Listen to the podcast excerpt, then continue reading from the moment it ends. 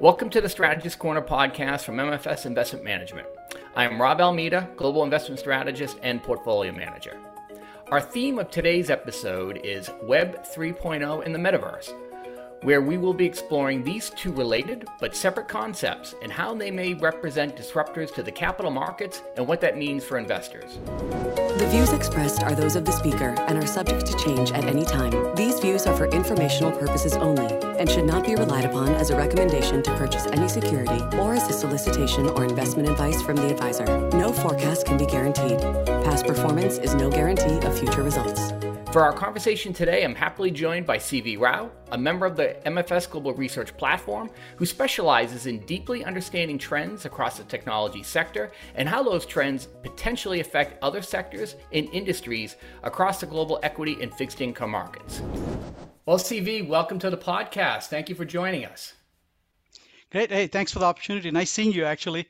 Hopefully, I'll see you soon in the office in real. real I think so feels like it's trending that way. And actually, that that's a potentially a, a podcast for another day. I, have been reading about original antigenic sin, and I know you've been talking, but we'll, we'll talk about that another time.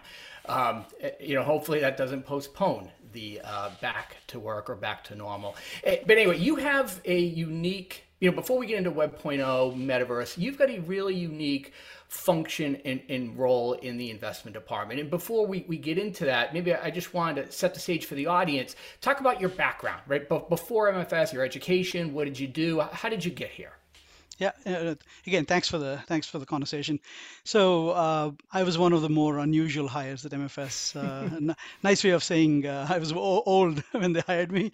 Uh, so I was one of the experienced hires. Uh, came in after actually working in the industry, you know, several industries actually broadly. None of them related to investment management. So in that sense, it was unusual. So I have an undergrad in computer science, graduate degree in physics. I have master's level work in biology. Uh, and I did all this before my CFA, uh, just before joining MFS, and I have an MBA too. So, so actually, I like going to school, as you can tell. Um, so, so that's a common theme. Um, work experience-wise, uh, you know, I worked in consumer goods uh, and in semiconductor industry, uh, you know, in their M&A function, corporate development, before actually coming to Boston to do a long stint at a startup, uh, at a tech startup uh, and I joined MFS right after that, uh, two months before the uh, great financial crisis meltdown in 2008. So you mentioned uh, 14 years ago, and I remember when you joined it. And I guess when I think back to those days, you were uh, a, a, part of the tech team, you know, in various roles, research analyst, uh, investment analyst, and then you've transitioned into this role you have now. So maybe talk a little bit about uh, your involvement with the tech team specifically, but I guess more with an emphasis on the value or what you've been trying to accomplish uh, for all MFS investors in the last four or five years. Yeah, no, no, that, that, that's right. So uh, for most of those 14 years, I, I was a equity analyst uh, in the global tech team. About I think four years ago now, um, mm-hmm. I transitioned to this new role uh, where I look at uh, disruptive themes across sectors globally. That's kind of how I'd like to think about it. you know, I, I look at any technology based disruptions or actually nowadays actually even if they're not based not rooted in technology you know if you think about the role uh, for me the the analysts and PMs at MFS uh, have very deep knowledge of the sectors they invest in, right? So, uh, to so, but all of us can use some help looking at things that are coming down the road, mm-hmm. uh, particularly if they are coming from geographies or sectors where you don't get visibility, you don't have visibility to. So, you, if you cover one sector and disruption to your sector is coming from another sector, it's hard to get visibility to that. So that is kind of my primary function. So whether it is electric vehicles or the, what we going to talk about today in terms of Web 3.0 and metaverse uh, and a, slew of other things, right? So things that actually affect multiple sectors, multiple geographies. Uh, that's that's my mandate. And around those themes, I look for both opportunities as well as risks to our current holdings. So that's kind of the overall kind of the best way of kind of describing the role for me.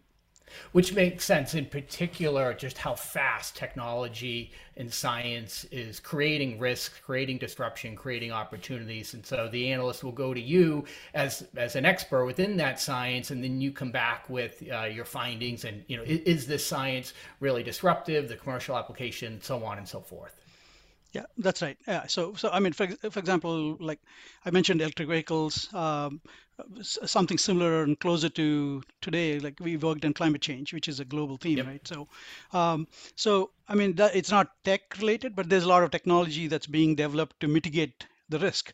So that provides us with a lot of opportunity and also a lot of risk to some of our holdings if they're not doing the right thing. Uh, so it helps us understand that and actually kind of educate uh, ourselves and the investors around around me basically to help the team kind of stay ahead of these trends and themes. That's kind of the that's kind of the basis for the for the role. Yep, makes sense. So, which is probably a good transition for our topic today, uh, which you delivered in a recent uh, global tech meeting titled Web 3.0 and Metaverse. And you know, I guess what was not to uh, jump the line, so to speak, but what my biggest takeaway from is I maybe was conflating the two. And what you talked about is how they're actually uh, two different things. But you know, but before we get into that, um, maybe just give us the uh, set the stage, if you will, from you know what was Web 1.0, 2.0, and and where are we in this Web 3.0, and what is it? Right. So, like I said, I'm old, so I actually remember when web. that would be the common theme uh, all through the podcast. So, um, uh, when I was actually a computer science student in my undergrad, uh, you know, uh, Web two, Web what we call Web 1.0, or the original Internet, was kind of taking shape. Uh, mm-hmm. I could see it happen uh, from my undergrad dorm, effectively, you know. Um, so I was there at the very beginning. Um, so just to kind of kind of set some give some context to kind of where we are headed here uh, when we think about Web 1.0 or the original internet, it was all about, you know, it is a repository for information. Mm-hmm. You put information in there, you search for it, you navigated to it, you consumed information, you kind of got information by like going to different servers, different web pages, mostly reading. That's pretty much your interaction. It was limited to that. Then you know, to simplify things, Web 2.0 comes along, and you know, it's it's kind of that that line is fuzzy, right? I couldn't tell you when the transition happened roughly. You know, it took a long time. As these transitions are happening, sometimes we are in the middle of them and we don't realize. But Web 2.0, if you think about what happens today, it's about transactions, it's about not only consumption of information it's also about creation of information. So it's about social interactions. So you when you go in, when you're on facebook or sorry you know or any of these social websites um, you're actually putting in information. You're not just consuming information. You're transacting you're buying things um, you know all these things run on centralized platforms like we're well aware of. A lot of the largest names in tech are these are, are run on these platforms. Media and entertainment has moved online, uh, you know, from the previous platforms. So Web 2.0 is kind of like all these things that I mentioned, uh, as opposed to just consumption of information. Um, advertising, for example, is driven off of the information we create on the web, right? Uh, that's a big part of the economics of the web uh, and why it's free. Uh, you know, and there's a saying: if you don't know uh, who, who, the customer is, you are, right? You, right. And, you are the product, basically. Yeah. So the information you create is basically used to drive advertising. So th- that's Web, Web 2.0 today, and so we've come a long way. Um, a lot of these models obviously took a long time to build. A lot of them uh, were disruptive to existing models. Uh, the disruption still continues. Um, some of them kind of died along the way. Uh, we saw every, uh, uh, you know, we saw so much startup activity in the space, pets.com to furniture.com to, you know, hundred, hundreds, if not thousands of these startups. And the Web, 2, Web 2.0 is now matured and we kind of have what we have today. Um, and so how would you describe Web 3.0 in, in, in that transition and, and maybe where are we? You know, we're, we're not there, but we're somewhere in between. Like it's not Web 2.5, but um, directionally right. we're, we're, we're there. Right. Again, you know, this is another transition that we're going through. And again, we if you if you ask me this, if we had this podcast five years from now, ten years from now, we wouldn't know when this happened. We're, mm-hmm. we're right in the middle of it, probably. Uh, it's it's it's definitely very early days, like you said, right? It's, it's definitely very early days. Um, it's taking shape all around us, and uh, you know, uh, like anything new, it'll kind of be in fits and starts. Uh, you know, some some of the people uh, who built business in Web 2.0 believe, don't believe that there's anything called Web 3.0, uh, and that comes from you know uh, uh, self uh, motivation where their business are going to be disrupted by Web 3.0. So just kind of stepping back and thinking about what you know what the fundamental principles of Web 3.0 could be. you know, first it's a decentralized model as opposed to a centralized model that we're used to with all the platforms that we interact with today. And uh, you know, just for some context and to make it easy for us to understand, if you think about, I know again, like I said, you know, late '90s, um, there was a music distribution app called Napster. You know, I don't know if you're familiar with that, but if you remember that, it was a Oh, peer-to-peer. I'm it, old was a- too. Yeah, there you go. Uh, it's it's peer to peer, right? I mean, it, it all the music was uploaded to all these servers all over the place, in mostly college dorms. They use computers that belong to colleges. They use the bandwidth that belong to colleges. So think of Web 3.0 at a very in a, very simple way from a technology and architecture perspective, a peer to peer, decentralized, you know. Uh, version that is matured and gone moved on from where we were when we had Napster. So right now security is built into it. Uh, transaction and payments are built into it.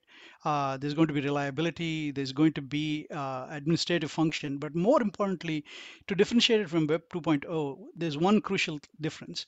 That is there's actually going to be a mechanism where if you're a user on a social network or any of these places where you create data or you leave trails based on your search for example on a search engine you actually get a function a way to own that data. You own your own data. So that fundamentally changes how you know your data is used whether to monetize through advertising or whether to market to you know, any any number of ways right Mhm. that fundamentally will change because you actually have control if it's implemented this way and if it evolves this way um, to kind of take control of your own narrative and that gives you that gives the consumer in the future power to kind of control what is done with their own data. So that will be a fundamental you know building block of web 3.0 so all these things together kind of you know are taking web 2.0 into what would be the next stage and next evolutionary step. So you also shared something uh, in that tech meeting that I referenced earlier surrounding you know the percentage of companies that existed or survived or uh, excelled in Web 2.0. Uh, they weren't around in Web 0.0. I think it was two thirds or 70, 75 percent. That's right. That's right. Yeah. So that that's a great stat, right? And that's precisely why we do what we do today. I mean, like I said, this is very early, um, and uh, you know that stat, seventy-five percent of the companies in Web 2.0 didn't exist in Web 1.0. Some of it is simply because there was so much disruption, which basically gives you, you know, which comes with risks for existing business business models, but also it comes with a massive opportunity uh, for new business models and to re-platform, disintermediate, you know, and, and that's exactly what happened. Uh, we've seen retail move online, e-commerce, uh, particularly coming out of COVID, I, I, you know, it's accelerated rapidly. That didn't, that entire ecosystem didn't exist. Payments are online now. So 75% of everything that we take for granted today or think or interact with on Web 2.0 didn't exist in Web 1.0. So all this happened, uh, you know, over the last, you know, 20 years gradually. And the opportunity set and the risk as we transition to the next model uh, is going to be you know uh, in, along the same scale and that's the reason we want to pay attention now uh, as investors to kind of make sure that we are positioned properly as this transition takes place and we don't end up on the wrong side Yeah, what's so interesting to me is that it's just consistent with what we've seen uh, over the last 100 years, right? Whether it was S curves in cars, electricity, radios, desktops, etc. everything goes through an S curve. And I guess maybe when we think about the internet, it isn't one S curve. Web 0.0 had its own S curve, Web 2.0 had its own S curve, and perhaps Web 3.0 has its own S curve. Yeah, absolutely. I dream of S curves. This is my life. I'm not joking, and I, and, and that spans from utilities, energy, EV, like name it, climate change. Like literally, I, I dream or I live S curves, right? And Yeah. and for me, that's definitely a great framework to think about. You know where the adoption is coming from, how fast it's ramping up, the middle portion of the S curve, uh, uh, when it's going to plateau out, because the uh, opportunities are different at different parts of the curve, and what we want to pay or where we want to be are different. So that's absolutely right. And you know, in uh, Web 3.0, it's going to be the same thing. There's going to be numerous S curves that all come together to kind of define what this is going to be in 10 years from now or 15 years from now. But along the way, there's going to be a lot of investment, a lot of disruption, a lot of money made and money lost. And we absolutely need to stay on top of it. Yeah, yeah, capital that gets destroyed and, and, and capital that grows. So maybe along those lines, uh, talk a little bit about metaverse. And I like the way you described it. At least it was educational for me in your meeting. Was it? It's it's a part of Web 3.0. Is that is that accurate? Uh, yeah, I, I yeah, I, I just modified slightly. Mm-hmm. Like I said, Web 3.0 is if you, sh- you should think of it as a framework slash infrastructure that's decentralized that sits at the very bottom, right? So metaverse can be an application like many other things on Web 3.0. So that's the uh, foundational way of thinking about it. You can build a metaverse on Web 3.0. Um, so uh, Web 3.0 is not metaverse, and metaverse is not uh, Web 3.0, but Web metaverse is an application on Web 3.0. So just to kind of give you some context to where I'm coming from, again, like I said, this will be the theme in the whole podcast. Being an older person doesn't really help you understand metaverse. In fact, I went into it very with a lot of skepticism, you know, because of everything that this is supposed to promise, right? Shopping, education, entertainment, on and on and on. I can't even uh, uh, real estate, uh, not the real real estate, but fake real estate. So right. all these things, when you kind of put it in your head as a, a person whose kind of context is anchored into the current current way the world works, it's really hard to get your hands around. So it was very helpful to have a 13 year old and a 15 year old um, who live in that world and they're perfectly comfortable. In fact, they I, you, you don't even realize that your kids are spending time in this new context already. It's just that we don't know, right? There are lots of these already existing.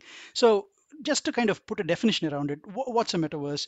This is for lack of any other way of thinking, it's a it's a virtual world mm-hmm. um, mm-hmm. that's independent of a user meaning it doesn't matter whether you log in or log out it exists and continues to play like a movie behind the scenes it's persistent is the word technical term that they use but it's always there and it's persistent it's immersive meaning you can use a virtual reality or a augmented reality headset to interact with it um, you know and it's a shared world um, so that's kind of like how how how I think about it.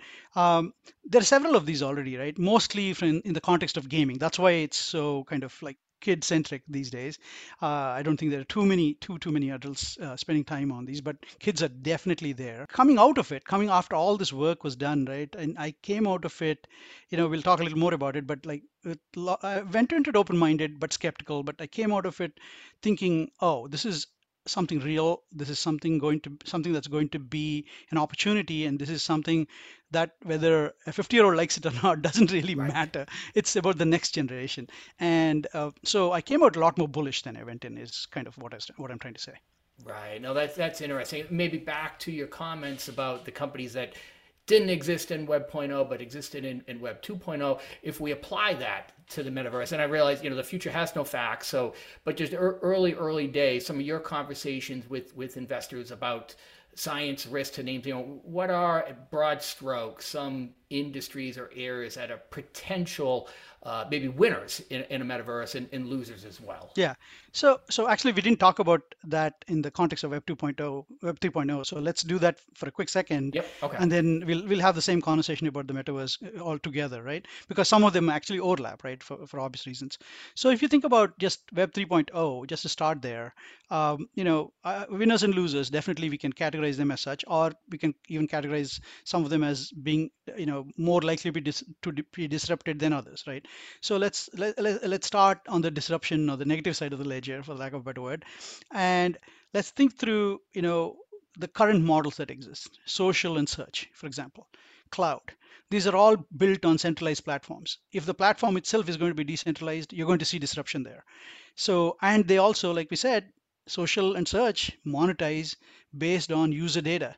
They don't create any data. It's your data, it's my data that they're using to uh, target you for advertising or to sell things or sell you to the marketing departments of large brand companies and so on. So if the foundation is going to change, you know that they're going to see disruption. How they're going to deal with it, whether they'll be relevant in the future in, in the new model is up to them and how they respond to it.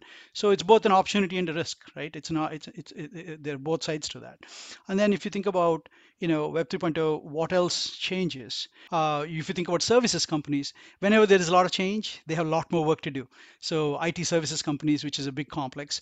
Uh, if you think about, you know, uh, next generation software, whenever software replatforms, we've gone through four or five, five of these changes in the last 40 years a lot of the older models get disrupted, but at the same time, there's a lot of opportunity for new models, right?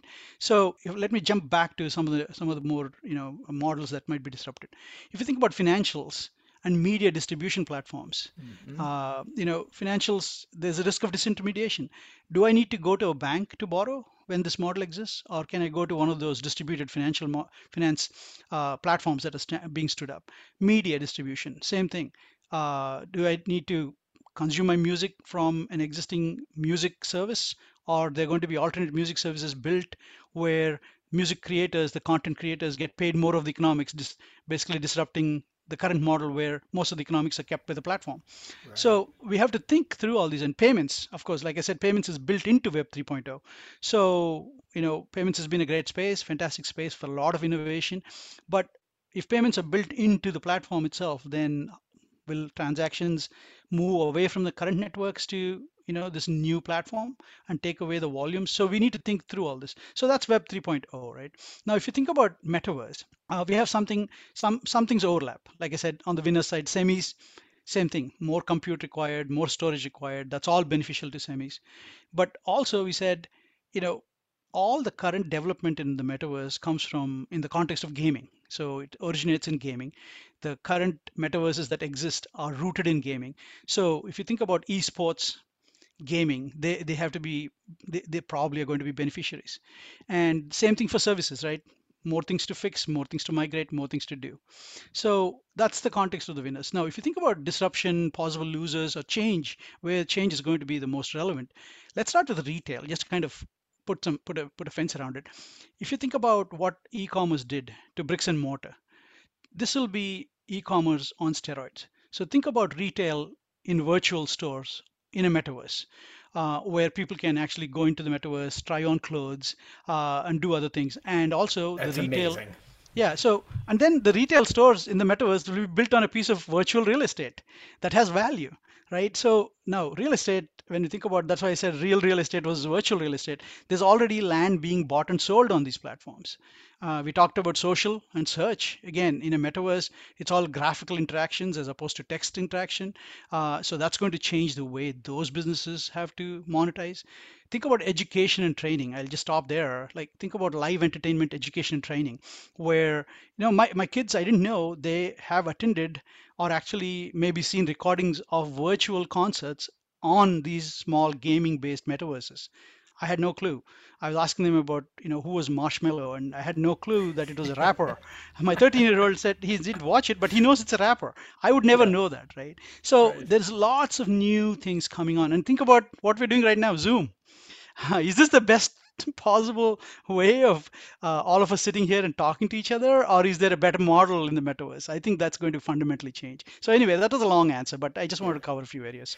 No it's just so interesting. We, we think about uh, the production of capital goods so maybe the collaboration it takes to build a car.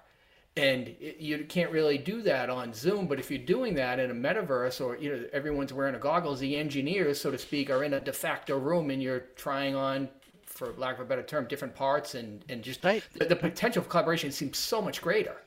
Right, right. Definitely not not not sitting across from a camera and just staring at each other on these squares on the screen, right? So we can definitely do better, and those are coming in already. And and definitely, like the example that you picked is very interesting.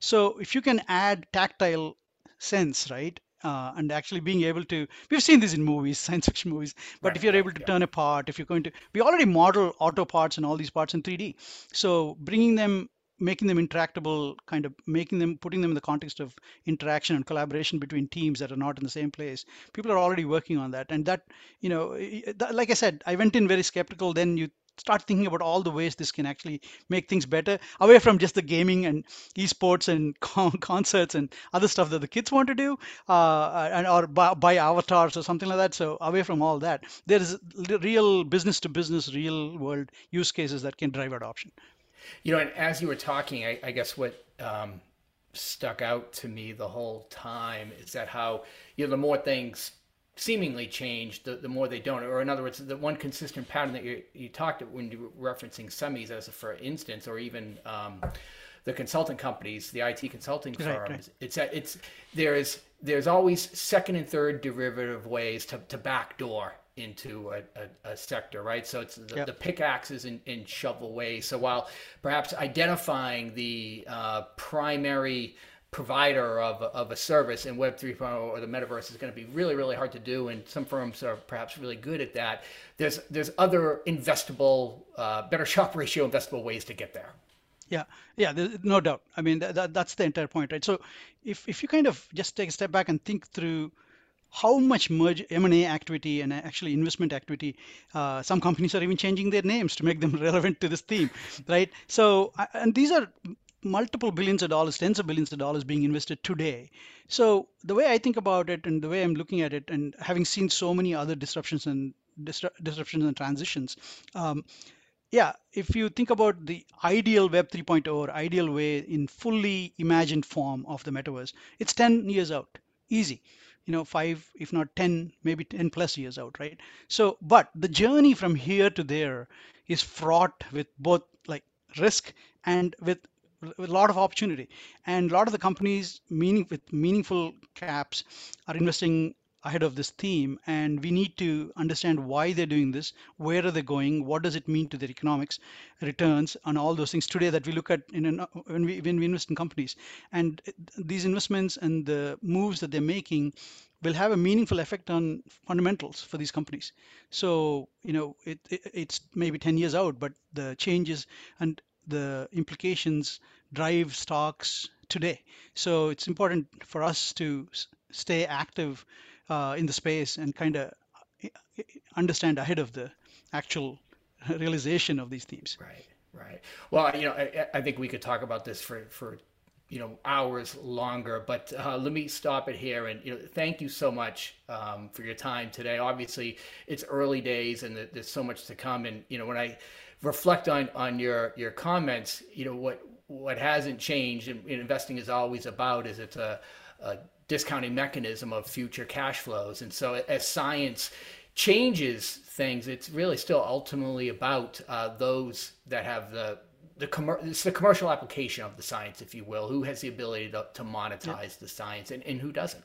Yeah, no, absolutely. We are seeing, you know, and they discount very early sometimes, maybe too early sometimes, right? But we have to live. That is the reality in the market today, and sometimes we we make that call. It's too early to discount this trend or not. Uh, so uh, so the only way to do that is actually understand the underlying trend and you know have a have a kind of really deep understanding of what's going on and what's changing. Anyway, th- thanks for the conversation. Uh, thanks for the time uh, and, and opportunity. Yeah, no, thank you. And uh, you're definitely going to be back. So appreciate it very much. Thank you so much, CV, for taking the time today to help us better understand what is meant by Web 3.0 in the metaverse and how they potentially have far reaching effects across the investable universe. Also, thank you to all our listeners for tuning into this conversation. We'll be back with another Strategist Corner episode very soon.